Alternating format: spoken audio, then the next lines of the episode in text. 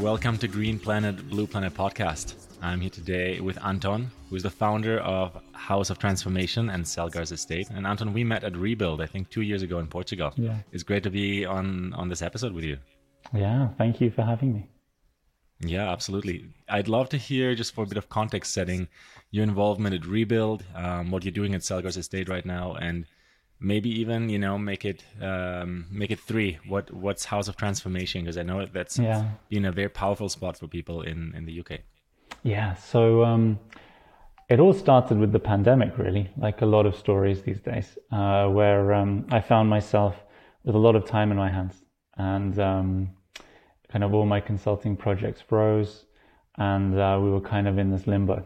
And uh, a few things emerged. I was invited by a friend, Nico to speak about villages, and I hadn't kind of re- thought about uh, villages for a while because I'd kind of gone down another path. I'd kind of put those ideas to one side, and then um, yeah, I got an opportunity to to give a little masterclass talk. So I kind of put a presentation together, and then I was reminded of how much I liked this kind of and how much I cared about this dream and this inquiry into how we live and how we can transform spaces and land and, and, and build community. And um, that then inspired me to kind of reconnect with an old friend called Victor, uh, bring Nico along. We also connected with uh, Sam, who was doing OASA, um, and he brought Annie on board with TDF. And uh, we set up a little working group saying we need to do some kind of event about villages right now because you know, everyone's at home on their screens. We're kind of realizing how um, disconnected we are from from nature and from each other. And there's something here. This is this is the right time to to do something like this. So we went around in circles, coming up with names and ideas for um, for what to call this kind of group, um, and uh, around village building, whatever that meant. This kind of new age of village building, and um, then the name Rebuild came and then um, in 2021, we held an online gathering and had um, uh, about five, 600 people join. And that kind of kick-started. And we were very surprised because we just kind of invited people to give sessions, presenting their projects and ideas. And um, that created a momentum to then host a physical gathering in Portugal. And then uh, uh, I kind of took on the, the baton and did one in Netherlands. There was one in Costa Rica and in, in many ways, um, uh, Rebuild formed the uh, kernel for Enchanted, uh, which is the event that uh, I was planning for the UK, and uh, this was actually what made Selgars possible. So we were looking for a venue to to create a UK-based regeneration festival and gathering similar to Rebuild, and we found this beautiful place in Devon signed up as an event partner to do several retreats as well as the festival. And then uh, it was about uh, end of November that I got, got a call from the people running the venue saying they were closing. And uh, and then I was kind of first a bit in shock, going, "Oh dear! Like, oh, we have to cancel. There aren't really other good venues that we could do this in. Oh, it's a shame." And then uh, I thought, well, what if we could take over the lease? I've been running House of Transformation. This is a dream of ours. Uh, why not? And so I met with the owner. Um, I put together a website saying this is how we're going to be promoting and running the venue. And uh, we agreed a two year lease with an option to buy at a really good value. And um, we moved in on the 29th of December. Had a little New Year's party and gathering and retreat for a few days, uh, and then open to co living. And so this Selgars estate is an eight acre estate um, that's in beautiful secluded grounds, but really well connected to, to road infrastructure and rail infrastructure. So only two hours train, uh, direct train from London Paddington. And then you can either walk 30 minutes or you can cycle 10 minutes. Um, and it's very accessible. And, uh, but you're surrounded by water. It's an old converted 18th century mill house. And, um, it had so much potential and, and not just great accommodation and great facilities, but also the potential to um, to expand and grow. And so, um, so yeah, so that was Selgars, and i am sure we'll talk more about that project and our, our, vision to turn this into into a village over the next few years. um, and also the Enchanted Village gathering, which will be a really important part of that collective community coming journey. up this summer, right? In July yeah, six to nine. Exactly.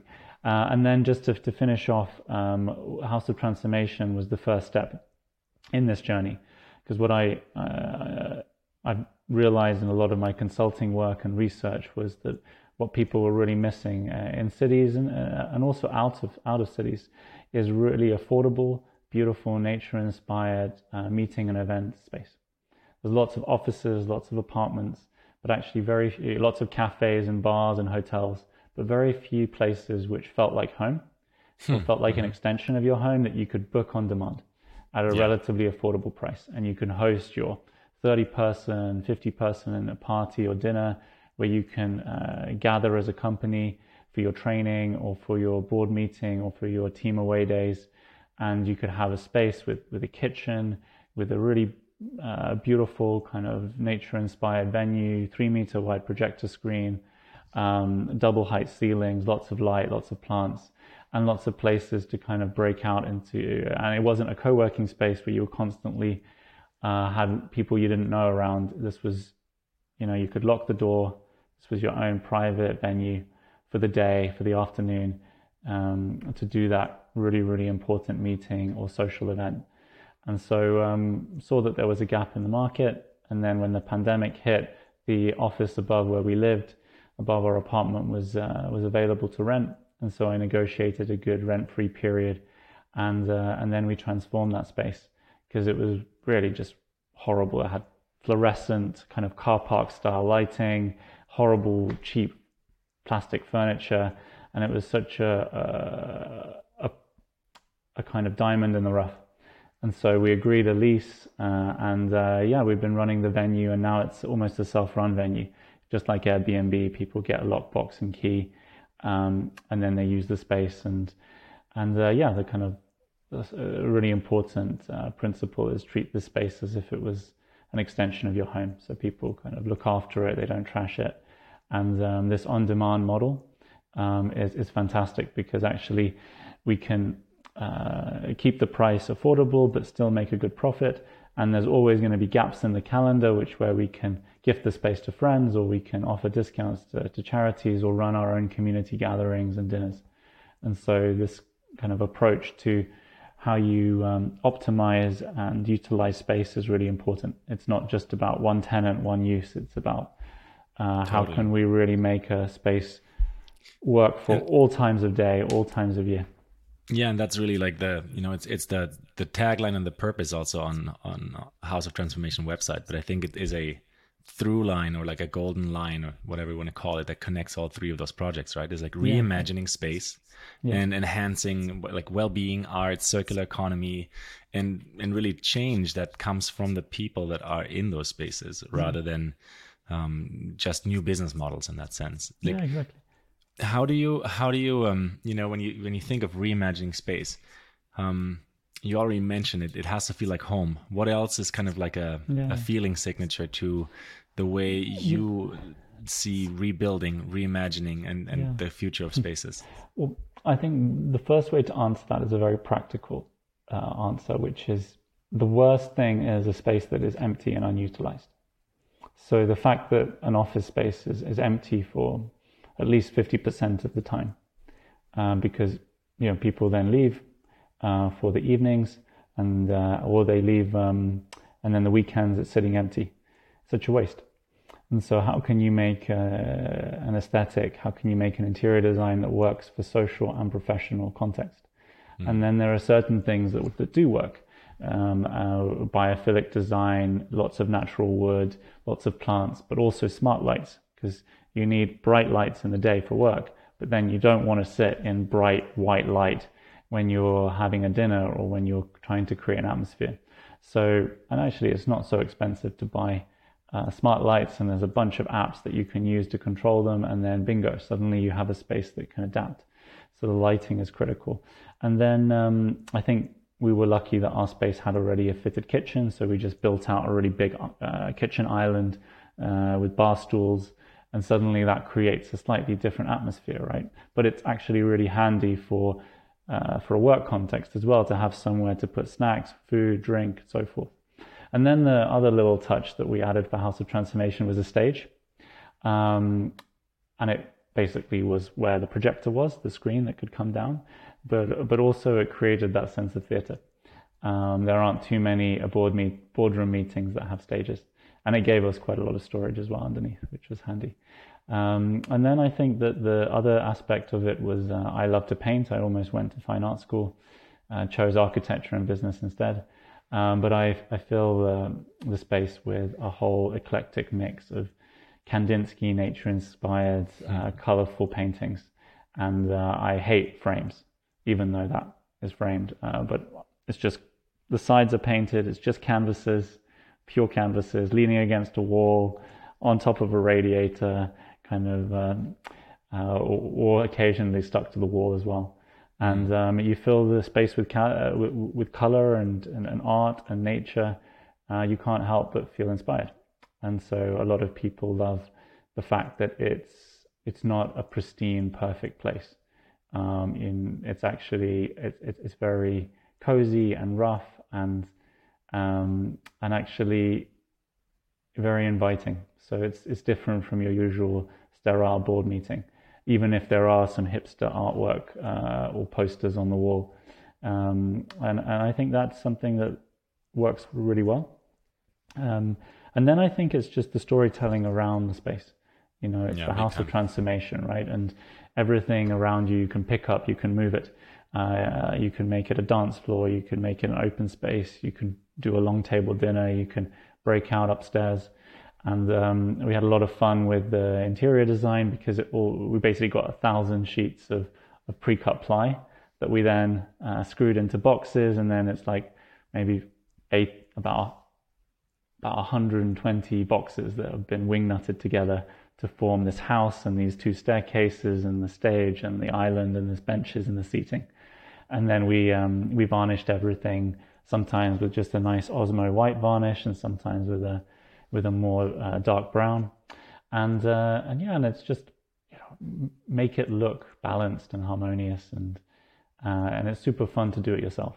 You know, mm rather mm. than you feel so much more connected to to a place um, if you've you know if your sweat uh, and your hard work uh, has gone into it and it's something that then you care for so much more totally and and maybe even just you know that that's like step two or three of being invested is like with your sweat um that maybe step one or two is even just just being able to interact in a space rather than yeah, just being okay. a consumer or a visitor right because like that that yeah. notion of being a visitor in a space is kind yeah. of a degree of separation and i think and another thing to that is no staff no receptionist mm. you know you, you, this is your key this is your space off you go. Like a you know that there, there isn't, and also that makes yeah. it so much more affordable because if we have to pay a full time person to sit at a desk uh, while people were in the space, that's it. You know, there's no business model. Yeah. You know, all of our margins are eaten up by by by staff, and it's a pretty boring job for for the person who's just sitting there. You know, and um, a lot of things can be done remotely. You know, through a really good uh, Notion page or through a phone call and um, and you need a couple of backups like you know extra chargers and extra batteries and stuff. But um, actually you don't need to run these spaces with loads of loads of uh, staff and loads of people because affordability is is really critical. Um, let's talk about that for a second anton because you know you've been in at that intersection of tech sustainability and real estate for over a decade. And you know, it is a very community oriented kind of play between Rebuild and Selgars and, you know, Enchanted and all of that. But at the same time, you and I have talked about this before. It's like when the business model is the foundation of it and it's solid, mm. so much more can be born later on, right? Rather than just like everyone coming together and everyone's yeah. hoping and dreaming and wishing, and then six months later the energy's gone and there's no money, and then people, yeah, you know, exactly. I, scramble. I, I think that House of Transformation I would say it's useful for a community building, uh, and we have done loads of dinners and events. But actually, I would say that um, events like Enchanted and a place like Selgars lends itself far more to community participation. I think with House of Transformation, it it is more of a business in the sense of like I saw an opportunity and most of the time we just rent the space as a private hire. Especially now that I'm away, we're doing less and less kind of of our own programming, and we're focusing more on on on Selgars. Um, but I think that this is the thing: is that people bring their own content and their own ideas, and I think that there's um, it's it, you got to focus on the, your your own strengths, and I think that events and community building takes so much energy, and um, I think that that w- makes sense if it's if it's related to building a, a wider village and a movement. Um, I think with House of Transformation, in many ways, like the dinners that were started there have now evolved into what we're doing at Enchanted, and that's great. Um, but first and foremost, it was really just about creating, um, uh, proving a point um, that actually you can create something that is affordable for people, is really aspirational, and makes money. Because I'd been going from consulting project to consulting project, explaining to them this time space model, you know, how you can create these uh, third spaces and they can be really aspirational, they can uh, deliver social impact, and they can feed your bottom line, and it can be fantastic as part of a neighborhood development and so forth. And then, yes, yes, yes, and then nothing happened. And so I then got kind of a bit uh, disillusioned and frustrated with the industry and said, well, you know what? No one's ever going to agree with my ideas. No, no, no one's ever going to trust my ideas. They're only going to trust my actions. And so if I can prove, show to them a space, if I can show to them the business model, then maybe at some point they'll listen. And, um, and in a funny way, when I did that, they said it was great, but they still did their own thing, which is a shame. But uh, I think the this can be a model that so many people can adopt um, and uh, and bring into their corner of the world. You know, whichever city you're in, there's going to be a vacant office space, especially now. And uh, if you can find a space that um, has a bit of wow factor, a bit of edginess, then actually, rather than putting in loads and loads of walls and trying to rent out small studios, keep it open and try and uh, use this kind of multi a multifunctional approach where you list it on all the platforms, you, uh, you create this arena that people can use, um, and I think yeah, it works because it's it's one of the things that's so hard to find in cities at an affordable price. And, time, uh, and what yeah. and what's great is uh, when it's not booked, it becomes your apartment, and mm. and then you effectively have an apartment in the city uh, that makes you money rather than cost you money, which is pretty cool. Yeah, I, I love a few things you just said there, and I definitely want to circle back to trust and like the process of, of trust. If, if it's you know clients trusting you with opinions and ideas, or yeah. if it's you know trusting community. But for now, I want to highlight something else first, and this is really for me like so exciting about you know this continued journey with Green Planet, Blue Planet is um, people like yourself, like all the other guests as well, that are you know maybe through inspiration on some level maybe even through that frustration you just shared that like man like these clients they they get my ideas but they don't do it. And then because of that there's this aha moment where it's like well then i got to do it right? Yeah. and so the the the guests that, that we have on here are, are all people that are actually taking things forward and creating like a slightly new phenomena right in their own social field in their own city and and then maybe beyond that and so think back man like i don't know a decade ago whenever and Airbnb was was a, yeah. a thing for the first time, or 15 yeah. years ago, it was not a thing. Like this idea, this notion that that you could just put your apartment on for like a weekend short-term rental was kind of ludicrous to a lot of people. Yeah. And then suddenly it became available. It became trustworthy. It became easier yes. than other ways of renting. It revolutionized the hotel industry because it suddenly is like, yeah, no, but I can just Airbnb something much nicer in a much less kind of stuffy way. And so it's these micro shifts, I think, of seeing both the vacuum and the possibility, but then also just I don't know, maybe not everyone would agree with that, but for me, Airbnb, when I first used it, was in a professional context. I was an event manager at the time for a big company. And I had the option to rent hotel rooms or Airbnbs. And so it felt more human to me to rent Airbnbs. Mm. It felt more connected. Yeah. It felt less separate. Um, so there's something really exciting there, no? Like that, yeah. that like reality changes exactly. so fast when people take action in this inspired way. And it's these platforms, but also this psychology that actually space is accessible. on demand. And the the fact is that Airbnb is not the only player in town. There are dozens upon dozens of platforms for non-residential uh, on-demand bookings. Like there's Peerspace, there's HireSpace, there's Tag Venue, there's countless Headbox, you dozens upon dozens, uh, Venue Scanner, and um, that's starting to enter into the awareness of a lot of corporations, a lot of businesses, where they realize, wait a second, there's all these spaces now accessible to us. Let's just create a um, a bit of a fund that will then book these spaces, so that then we don't need to lease them ourselves. And um, and now the whole industry of kind of Airbnb workspace and event space is starting to really boom. And that's what lends itself very well to these models because we don't have to do the marketing ourselves. We can leverage these platforms, we can leverage Google, we can be found. And, um, and that's so, so critical because when you're taking on a lease, you cash flow is, is, is the most difficult thing because you're doing the renovations and then you're often sitting empty because it takes time. Um, obviously, pandemic was a bit frustrating. The worst for it, for, uh, yeah, yeah. small businesses. Yeah. You know, and um, and it did. First year was incredibly slow and uh, took time to pick up. But um, now with Selgars, um, we were able to get online, we were able to get SEO, we were able to do regular newsletters, and we've had over 200 inquiries in three months. We've booked out our spring, summer, and autumn this year.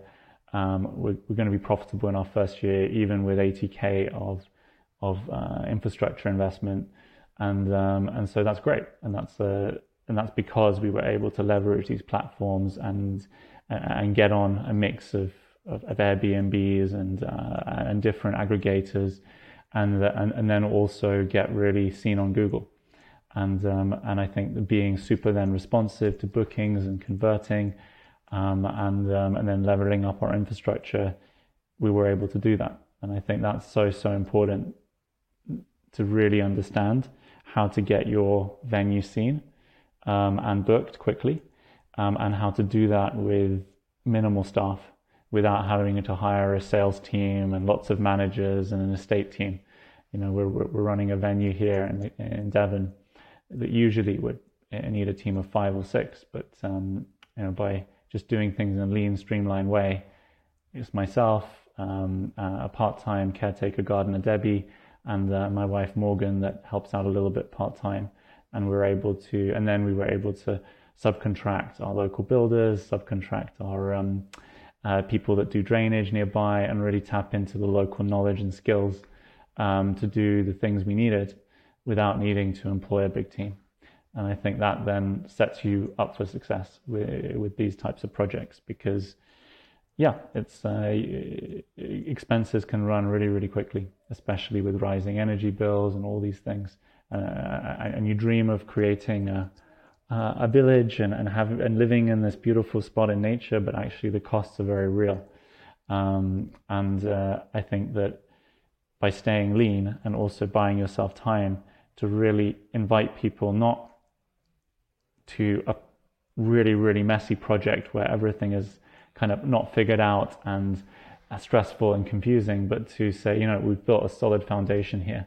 You know, this place works. This place uh, doesn't just um, kind of eat money or burn money. This is a, solid place with a real foundation and beauty. Come, spend time, co-live with us, uh, join some of our events. Im- imagine your life here, and then at the right time we can then buy this place together and uh, and take it to the next level. And yeah, I think so yeah. often, you know, you, you don't have that MVP stage in, in a village project where you can really show what you can do. You can build trust also with the locals and and um, take your time to build community um, and take your time to structure the deal. Well, because so, it does yeah. simply take time, right? Like, I mean, you know, the dream is the village or the dream is the community for, for many people, actually, right? It's this Exactly. idea of like, how can I live in a more connected living space, right? Like the Yeah. the modern the modern world is, you know, having a foot in things. in the city, having a foot in the countryside, and Yeah, Uh, but it but- takes time. yeah, it takes time to build relationship. I mean, this is this is true for all friendships, for all uh, business partners, for all relationships. And so, you know, um, but bills once you take ownership or once you take a lease or whatever it is, they come every month, right? Yeah, and so it's I've seen many projects uh, fail because of that, and I've been, you know, I, I've been in my own projects that that have had that that difficulty from the get go. When uh, because of that, I learned okay. The foundation in this current paradigm is is finance, right? Like we could talk about the money of the future and regenerative money. I think this is also an interesting kind of it is very intersection cool, fas- fascinating topic for sure. Yeah. Right? Because it's it's maybe even a little early for it. And maybe there it's it's more about like DAOs and the decentralized kind of way of how to how to co-govern something first right? Like because how are we going to ever get to a, a a different style of currency? Because right now all cryptos are still backed through the US dollar and the federal mm. bank and are basically just a money gambling cohort or, or loop, right? Which nothing wrong with it, but that's what we're learning right now. And what we really want are these different ways of governing so that we can we can move beyond that one person being at the pulpit or that one pe- person being the the the leader and, and we have kind of like a decentralized autonomous way of doing it. But it's not as easy as it as we, we can make it sound with words, right? It has dynamic And, and then there's also the idea Um, nuances. of it, and then there's the lived reality of that. Mm, And I think that what's the idea of it is beautiful, but the lived reality is actually if you've got the wrong people and the wrong structure and uh, the wrong expectations, it's a mess. And then actually, it's uh, it's the complete opposite of what what you'd want. And so it's it's a it's a balance between the reality and then the ideal. And I think that um, first and foremost, you know, we're not trying to revolutionize economics here. We are trying to create a beautiful home that we can live in forever. You know, and I think that's a, a really important truth whenever anyone's starting a village project is know your cri- criteria and know how you want to live. You know, outside of changing the world or, you know, kind of reinventing everything and rebuilding everything and kind of starting a new civilization, like deep down, what are the what is the ecology and what is the environment in which you can thrive? And uh, what is your criteria? It's something that Stephen Brooks said on a rebuild talk that really landed with me. Um, criteria in terms of location, proximity to the city that you love, proximity to the people that you care about, and um, and what type of what country, what setting really plays to your strengths. And for me, I always needed to be close to London. London is my is my home. It's the city that I spent most of the time time in. It's where I have most of my memories in life, and uh, I need to be within a decent um, non-vehicle um, transport distance. So I need to be able to go on my bike and my train and walk and cycle and be between these two destinations. And then the other aspect was my skill sets lie in marketing, storytelling, um, project management, um, and sales, right? And so I don't want to be stuck for 10 years in uh, rooms with planners and councils trying to get permission to build a couple of little uh, tiny homes uh, in the middle of nowhere that has zero infrastructure and uh, you have to drive two hours from the nearest station, right? That's, that's not for me. So I needed to find uh, a property that um, met the criteria that I had and that actually needed that the skill set that I could bring and that we could hit the ground running fast. And um, because I also don't have millions in the bank where I can just finance uh, the purchase upfront of a of a big estate and then finance the renovations and then off we go. So I needed to do it in a more entrepreneurial way, and and then which goes Yeah, for I- most people, right? yeah, Like, exactly. Yeah. And, and and I think that lease to buy approach is is what if you don't have millions in the bank because you exited a tech company, um, then that's kind of really the only way, uh, because then it makes the whole aspect of buying with a mortgage and also financing uh, the property so much easier when you've proven the cash flow and when you've really understood. And I think one year is not enough.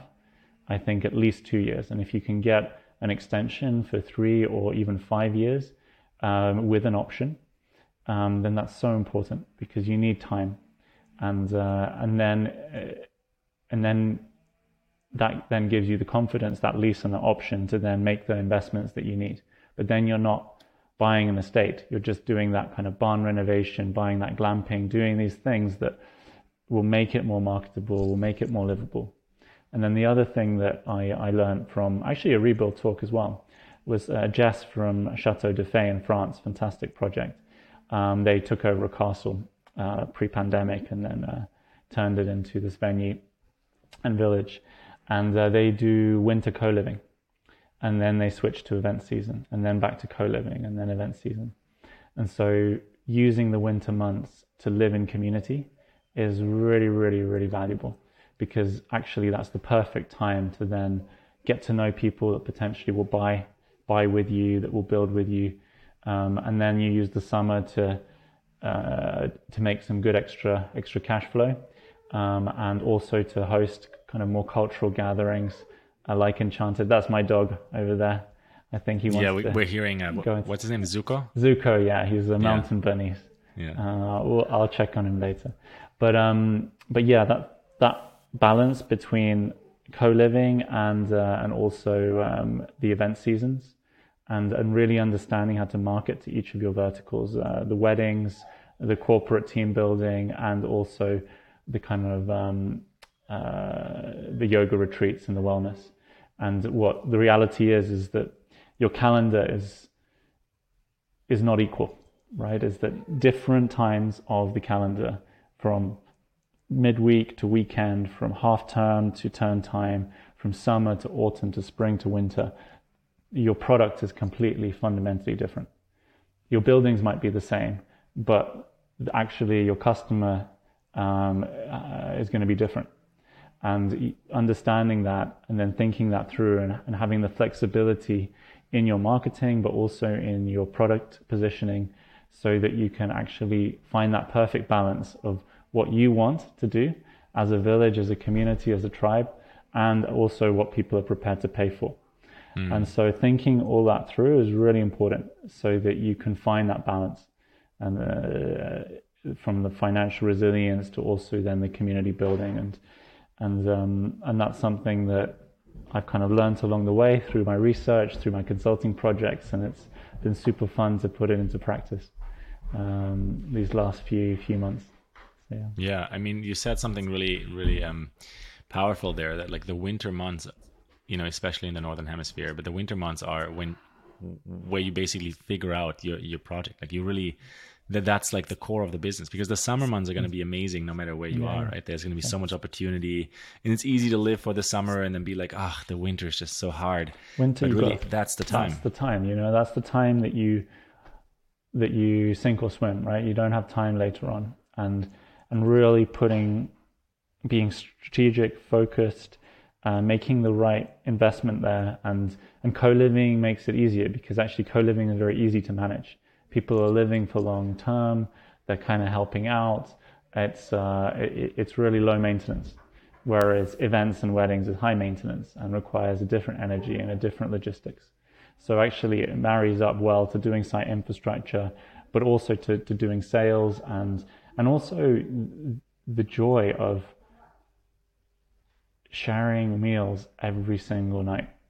Like for the first, from 29th of Jan to like mid March, there wasn't a single meal which I didn't have as a communal meal, as a dinner, right? Obviously, lunch we and breakfast we did separately, but like mm. that's amazing. You know, I only had to that's cook. family like, style, right? Come yeah, together yeah, once a day. Yeah. And there were times when I just cooked two times a week. Sometimes I only cook once a week. And then I got beautiful food, far diverse than I ever would, would cook for myself.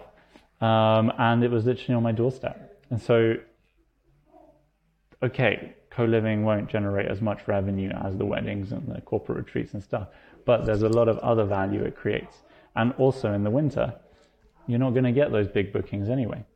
So actually, that is the best use case for that particular period of time and um, and so I think it's just navigating the switch between different types of activation of the space is really uh, important. But then actually longer term is by having this multifunctional model, the co-living is kind of a test of what your village like could be like. And then um, eventually what we want to do is actually in the northern woodland create a self-build co-housing uh, where we could build our own bungalows and tiny homes and actually have a permanent community live here all year round. And that's that's a process um, that, of course, will take many years. But the great thing is, is that we can be here, we can pilot, we can test, and um, and eventually, once we've bought it, maybe we don't need to do any more any more weddings apart from the weddings we really like, and um, and maybe actually the barn just becomes a big co-working space. Who knows? Um, but the beautiful thing is, is that is you have then this resilience that comes through having options. You know, is that you're not facing a cash flow crisis that um, uh, where you don't know if you're going to run out of money next week. Um, you're on a stable footing, and then you can take your time and really get to know people, and, and not just what they say, but also how they behave and what how they live and what uh, how they act. And uh, and I think that's super super important because lots of people fall in love with the idea of, of living in a village with the land and community, but actually it's uh, it, it's incredibly hard to set up, and um, and also well, it's, it's evolutionary, it's, right? Like it, yeah. it's evolutionary in a personal level and on a on a collective level as well as on an economic level. So it's like yeah. juggling these different kind of um, elements that are all in in in movement, and and none of them have been figured out in a way that they work everywhere, right? Because it's it's it's real, right? I want to ask a question there and come back to the topic of trust and mm. just like not about your clients this time you know but mm. about you personally anton like how do you how do you experience trust like what, what is required for you to trust people ideas uh, in a process like have you yeah. do you have an awareness of that what what's happening in in your inside where you're like yeah, oh yeah. no thank you or like oh yeah this is this is a good good thing well I, I think the first thing is i i genuinely do trust myself like I genuinely trust that I have the skills, the experience. I'm at the time of life where I can execute on this, and so I trust my intuition. I trust my judgment. I trust my research, and and um, and yeah, and I think that's uh, and and as a result, I feel confident to make fast, quick decisions uh, in this first phase. And um, the way I, I I like to think about it is we're in a startup phase. We're not in a community phase. We're in the in a startup phase that will then enable us to build a community later. So this first six months is very much about being very pragmatic, being focused on infrastructure, keeping the team small, not over promising, um, and actually making decisive, clear decisions, working super hard, but really loving it, and um, and not promising people that oh you're going to have shares in this. Oh come come. No no no. Like it's i'm self-financing this. I, I have full ownership. We're going to get to a point where we're profitable in our first year. We've run some amazing events. Um, we've really started to we've created a strong home. And uh, and then we shall look at how we invite more people into this next phase. And so I always like to think about if if you want to create the square um, which is your kind of ultimate village, um, or, or a V, you know, or a triangle, it could be another way. But um, you need to have this kind of lean startup approach. Then you bring the circle and the community, and then together the, the triangle, which is the lean startup, more conventional way of doing things, together with then the uh, more sociocratic, um, collective, consensus-based uh, dialogue and decision making. Those together then create the structure that can hold the square, which is the village. And so being able to dance between these two ways of communicating within a group is, is tough. And, um, and, uh, and the mindset and the behavior of lean startup and triangle is in direct opposition to the mindset and behavior of being in a community and being uh, listening first and and the one is relationship focused and one is results focused. And it's often very difficult to hold both. And that's, I think, the mastery is to be able to juggle and jump between and, and sense when too much attention is being given to results and not enough is being given to relationship. And how we harmonize between the two is critical to building a village over time. Um, but often it, it, it's not as simple as we always need to keep them in balance. There are times in the process where actually there needs to be a complete imbalance. There needs to be all startup um, and very little relationship. And there are other times there needs to be all relationship and very little startup. And it depends. Uh, and every time you invite more people, you add complexity. You think, oh, it's fantastic, more people. Yeah, yeah, it's great. But actually, if you haven't got the strong foundation and if you're not clear on what it is, and if the invitation hasn't been correct, if expectations are not aligned, then actually more people creates more complexity and boom. And so um, I'm sensitive to all of that, and therefore I'm taking my time to to really bring community in. And I'm you kind of thinking about Enchanted, which is the, the big event, as as a vehicle to start that journey. Um, lots of people are coming to kind of co-live and do little projects, and we're building these great relationships with other couples and friends on a one-to-one or in small groups.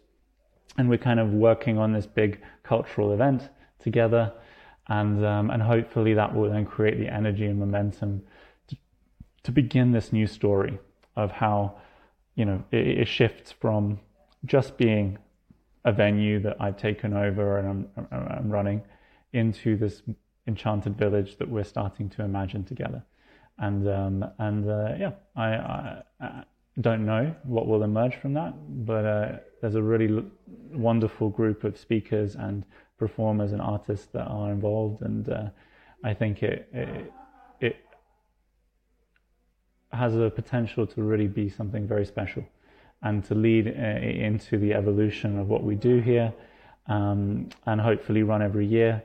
Uh, and uh, and yeah, and there's it's so fun to not just have a venue for a week, but to have a venue for two years, if not forever, that we can keep building on. Uh, all these little touches, all these little decorations. We built a, uh, a three meter high giraffe in the barn called Cami, um, a, a, phoenix out of recycled bamboo. Because oh, a giraffe uh, used to be called camel leopard in the ancient times, so Cami for short.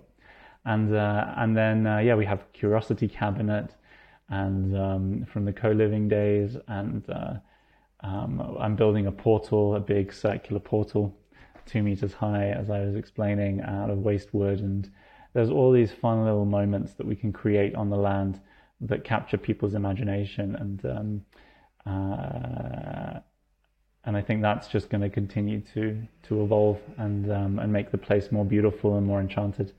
And so this relationship between a kind of creative cultural event um, and the venue is, I think, really powerful.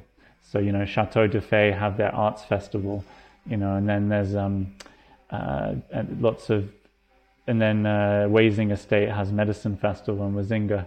I think these types of gatherings that bring music, art, storytelling, workshops, knowledge sharing um, together with a venue is a really wonderful combination. And um, and so yeah, we're at the beginning of that, which is exciting. And it's an invite for everyone listening who happens yeah, to be in the UK, right? July six to nine. Yeah, exactly. Or, or, or if they're outside of the UK, they're welcome as well. Um, uh, and so yeah, we're we'll be at Selgars in Devon, and uh, and yeah, I'll be at the start of July. Uh, four wonderful days uh, from Thursday to Sunday. So, yeah. Right on, right on. Yeah, I'm I'm super excited for everything that that you've been you know involved in in the last years, and and you know you having your own kind of estate and eight acres, um, you know, at at that kind of yeah, enter at that stage is is you know let's just see what happens next. But yeah, I think Enchanted exactly. is going to be success. That's already visible, and you know, it's it's very very uh, inspiring, Anton, to to hear that entrepreneurial success is the foundation. Because having been in this space for many years myself, I, I owned and ran a studio space a decade ago at this point mm. um, here in Victoria on Vancouver Island, and I remember how messy it was at times, and how it always came back down to everyone wanted more relationship and relational based uh, interactions. But but if the money wasn't flowing then it was like shut door right? And and so having the entrepreneurial foundation and having you know entrepreneurs with with that you know kind of balance of right brain, left brain, or you know, masculine, feminine, whatever you want to call it, that then opens the door to what you said. Like it's the triangle and the circle and the square. You know, Harry Potter fans would call it the Deathly Hallows, but it's like the, the sacred geometry that actually takes us to another level of how we can mm. interact, right? Yeah, yeah, for sure. I, I, and I think that it's you don't talk about it so much in in kind of conferences or podcasts, you talk more about like the, the vision and the purpose, but the ruthless automation and optimization uh, of your of your schedule, of your day to day tasks, and being able to get shit done. You know, uh, there's no space for management. There's no space for uh, lots of meetings. You know, you just got to get stuff done and if efficient, productive meetings. Then people have their areas of responsibility uh, related to their strengths and expertise, and then you just go. You know, I don't have time to sit around training people up and and and uh, and kind of discussing loads of things. Um, we just we have a goal, we have a, a, venue, and we need to go for it. And I have loads and loads of uh, kind of communications, uh, document creation, website management, as well as. Um, and what I found is actually that I'm able to to push my limits even further than ever before because I have this balance of physical challenges uh, as well as digital challenges.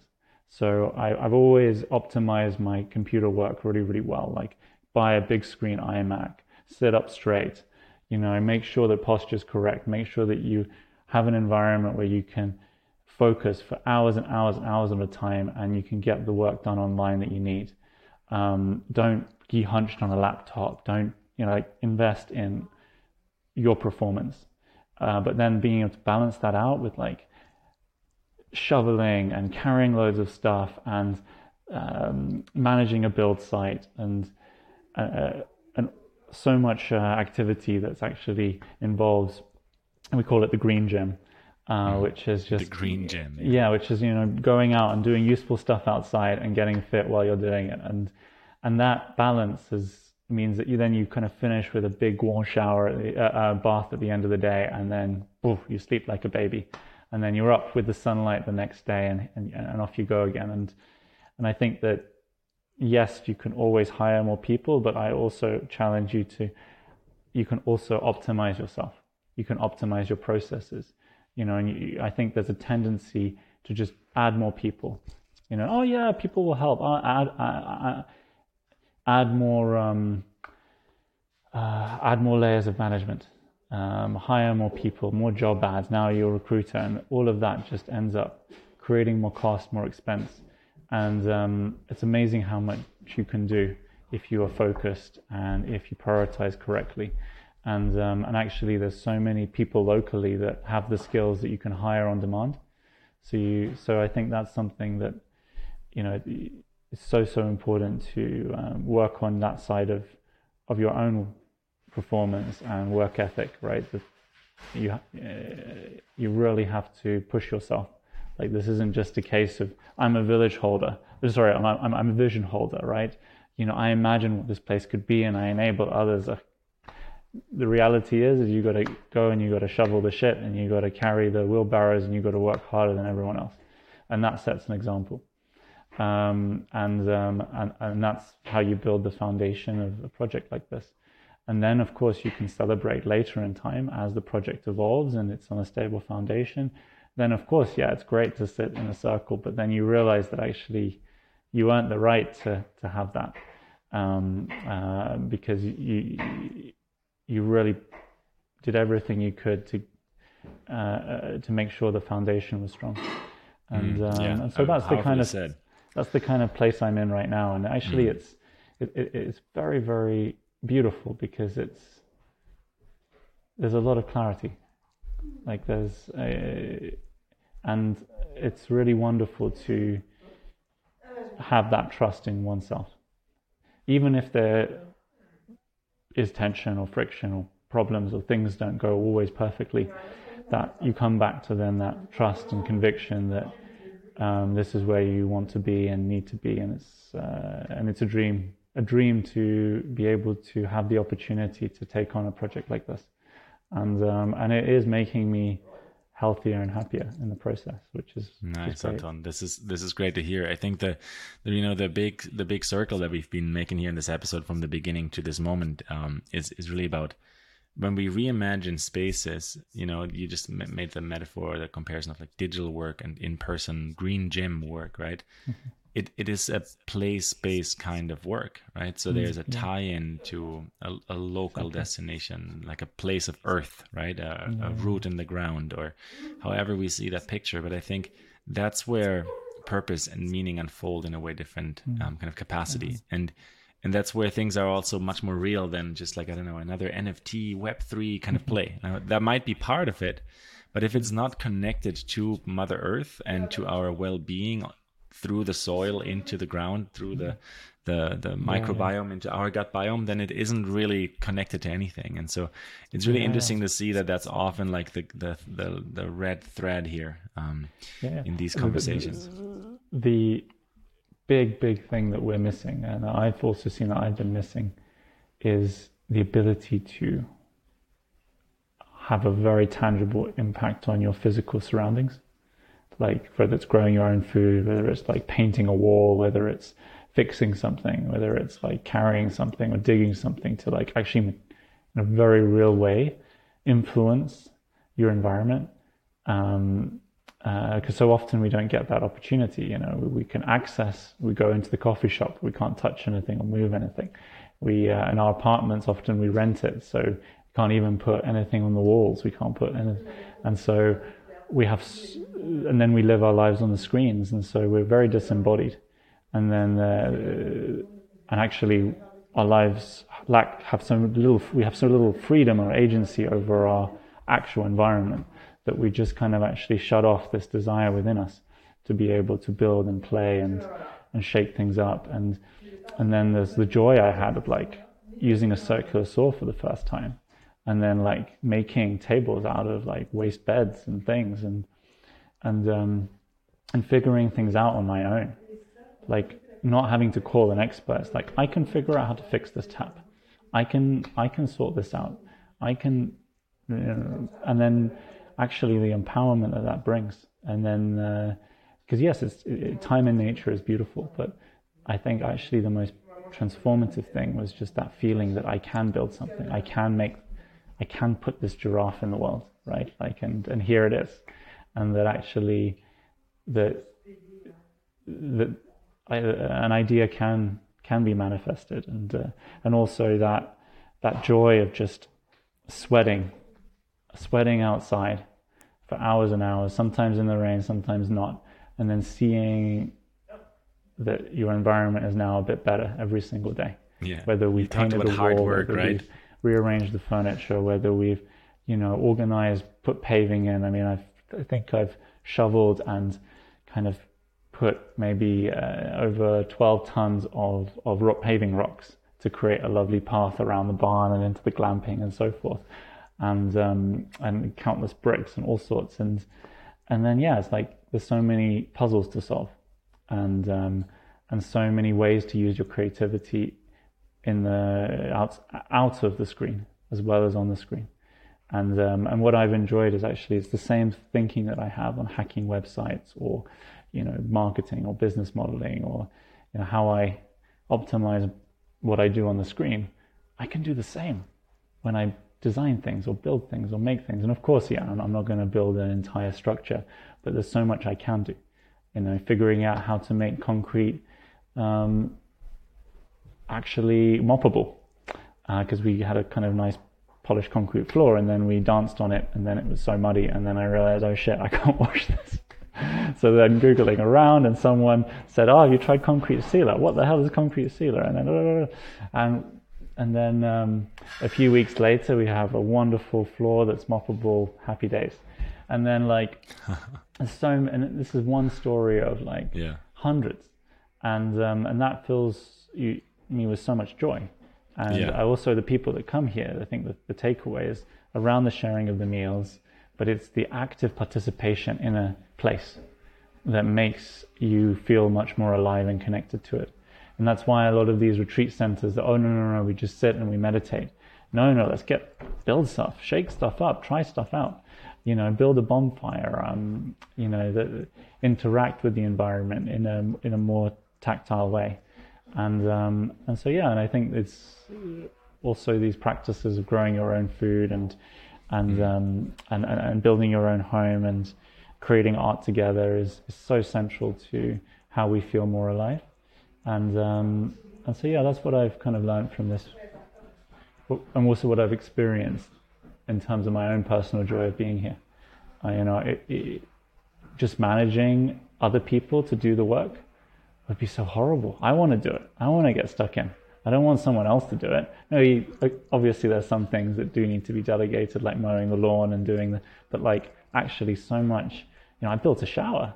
I just assembled it and then I built it again, and I managed to figure out how all the parts work and used recycled wood and and, and happy days. We we have a hot shower. And um, and so I think these these observations shouldn't be ignored. Of like why why has that made me so happy? Mm-hmm. You know, it's like I, I, you know, there's plenty of better showers out there than the one I built, right? It's, uh, but um, but this is the first one that I built myself, and um, and that's the uh, and how do you put a value on that? And there's, and there's some very very strong meaning attached to to these types of experiences. Uh, and this is what you can't do in the city. So you can only do yeah. on the farm or or, or on right. the estate. And that's also where you know what you mentioned earlier, like hard work then suddenly meets joy, and so it's mm. unmistakably kind of a you know a form of alignment, and you know um, yeah, yeah I, I, invite everyone who's who's tuned into this episode to check out your your projects, the the community work that you do. If it's Rebuild, House of Transformation, Selgars Estate, Enchanted, coming up July six to nine, I believe. Right. Um, thank you so much, Anton, for being on Green Planet Blue Planet podcast, for taking the time, for taking us into your uh, universe, for sharing your, your joy for building building things in the real world as well as digitally, and um, yeah, the inspiration to to do things well from an entrepreneurial foundation because that's what what actually allows for a longer impact and for you know maybe later on, but allows for many more people to onboard in a way that is sustainable for the circle of people that that is creating. Amazing, thank you. Great summary, and uh, you sh- I look forward to hosting you here one day when you travel to this part of the world. Yeah, I'd love to. I've not, actually not really spent a lot of time in the UK, so at some point I'll have to be there. Yeah, you know, for sure, for sure.